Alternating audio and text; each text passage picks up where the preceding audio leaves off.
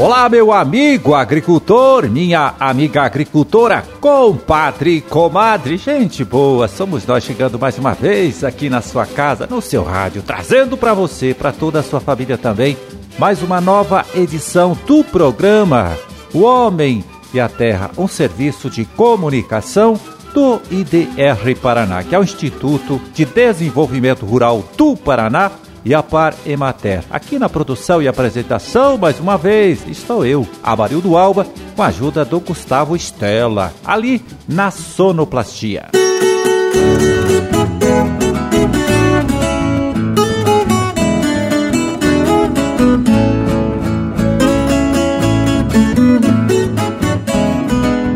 17 de dezembro de 2020, quinta-feira, quinta-feira de lua nova, dia do pastor presbiteriano. Bom, para as suas orações, eu confiro aqui no nosso almanaque da igreja. Você pode anotar aí, olha, é dia de São Lázaro.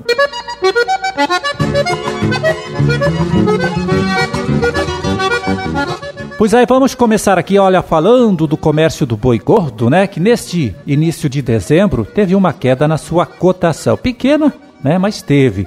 Isso depois de um ano de boa valorização. Nos últimos 12 meses, para você ter uma ideia, o preço pago ao criador aqui no nosso estado chegou a crescer, a aumentar aí 48%. Bom, quem agora chega aqui para comentar esta queda de preço né, do boi em pé, registrada no início deste mês, e avaliar se essa é mesmo uma tendência para as próximas semanas, é o médico veterinário Fábio Mesadre, do Departamento de Economia Rural, UTERAL, da Secretaria de Estado da Agricultura. Vamos ouvir o Fábio. Os preços elevaram-se porque as ofertas de rebanho para abate no mercado interno foram escassas. Além da estiagem, a alta nos custos de produção, sobretudo em insumos alimentícios como milho e soja, foi determinante para a redução na engorda. Somado a isso, a exportação da própria carne bovina teve aumento considerável. De janeiro a outubro, o Brasil exportou 9% a mais em relação ao mesmo período de 2019. A China foi o principal comprador. Para o país asiático, o aumento foi de 107% na exportação de carne bovina. Outro fator importante que pode barrar o cenário de altas consecutivas no preço é a redução no consumo. Isso pode se acentuar no início do ano de 2021. Bom, agora na última segunda-feira, o preço médio do boi em pé, aqui em nosso estado, ainda segundo o Deral, ficou em 262 reais a arroba, enquanto que no começo deste mês, dia 1 estava cotado a 272 reais. Agora, veja bem, há exatamente 12 meses, no dia 17 de dezembro de 2019, o animal foi vendido também aqui em nosso estado por 189 reais a arroba, uma diferença aí de 70 e poucos reais a arroba deste período aí de 12 meses.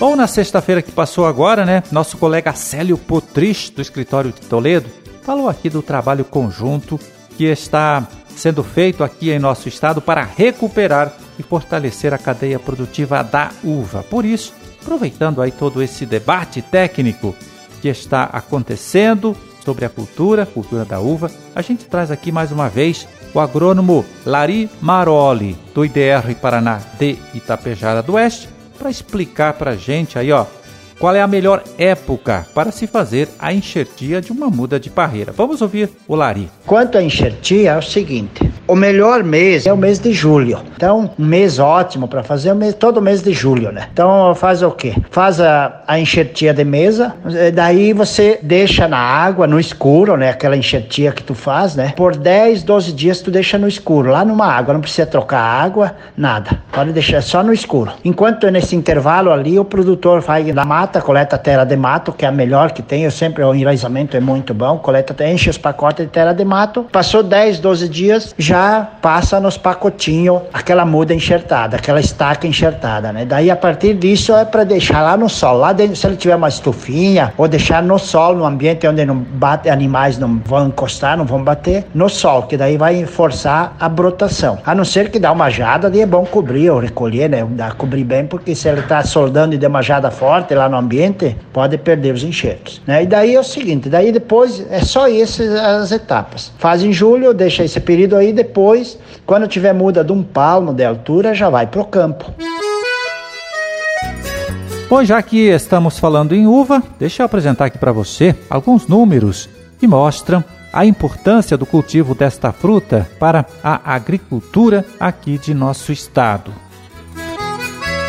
Pois é, segundo o DERAL, que é o Departamento de Economia Rural da Secretaria de Estado da Agricultura, o cultivo comercial da uva é verificado em 138 municípios paranaenses. O volume total da produção chega a 65 mil toneladas da fruta por ano, com um faturamento bruto aí que fica na casa dos 250 milhões de reais, também por ano, claro.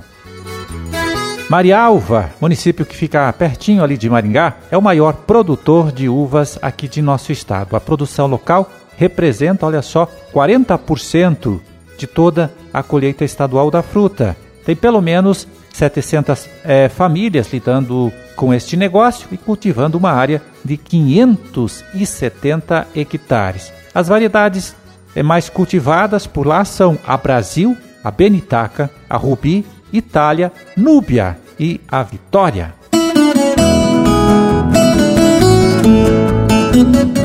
E agora vamos ver aqui o relatório da SEASA para saber como se comportaram os preços das principais frutas produzidas aqui em nosso estado nesta época do ano. São valores médios praticados na última sexta-feira, dia 11 de dezembro. E vamos começar aqui pela Ceasa de Curitiba, onde a maçã Eva, que começou a ser colhida agora aqui em nosso estado neste mês de dezembro, está 80 reais a caixa com 18 quilos, R$ 4,44 o quilo. A mora preta, R$ 17,50 o quilo. Pêssego, R$ 5,55 o quilo. Ameixa vermelha, R$ 6,50 o quilo. Elixia, R$ 35,00 a caixa com 3 quilos. 11,66 o quilo. Em Londrina, uva Niágara rosada, R$ 35,00 a caixa com 7 quilos, R$ 5,00 o quilo. Abacate manteiga, R$ 190,00 a caixa com 23 quilos, R$ 8,26 o quilo. E goiaba vermelha, R$ 75,00 a caixa com 20 quilos, R$ 3,75 o quilo. Na Ceasa de Maringá, vamos lá. Abacaxi Pérola, médio. R$ 54,00 a caixa com 18 quilos, R$ 2,77 o quilo.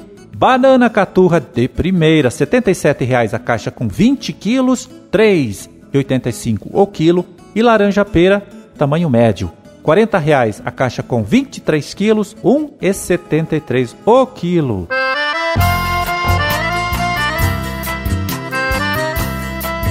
É, e só aproveitando aqui o tempinho que sobra, vamos passar, repassar para você um recadinho do pessoal do Instituto Água e Terra, o antigo IAP. Lembrando que estamos no período do defeso e por isso, até 28 de fevereiro de 2021, está proibida a pesca de peixes nativos em rios, lagos, represas e córregos aqui de nosso estado.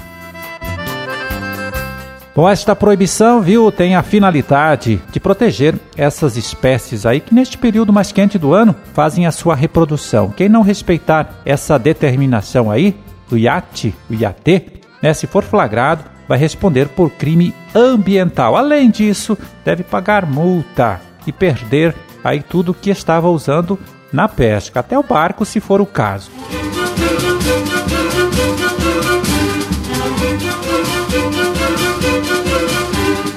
É, meu amigo, minha amiga, terminamos a nossa empreitada de hoje. Vamos ficando por aqui desejando a todos vocês aí uma ótima, uma excelente quinta-feira. E até amanhã, quando estaremos de volta aqui mais uma vez, trazendo para você, trazendo para toda a sua família também, para todo mundo, mais uma edição do programa O Homem e a terra. Um forte abraço, fiquem todos com Deus e até lá. Thank you.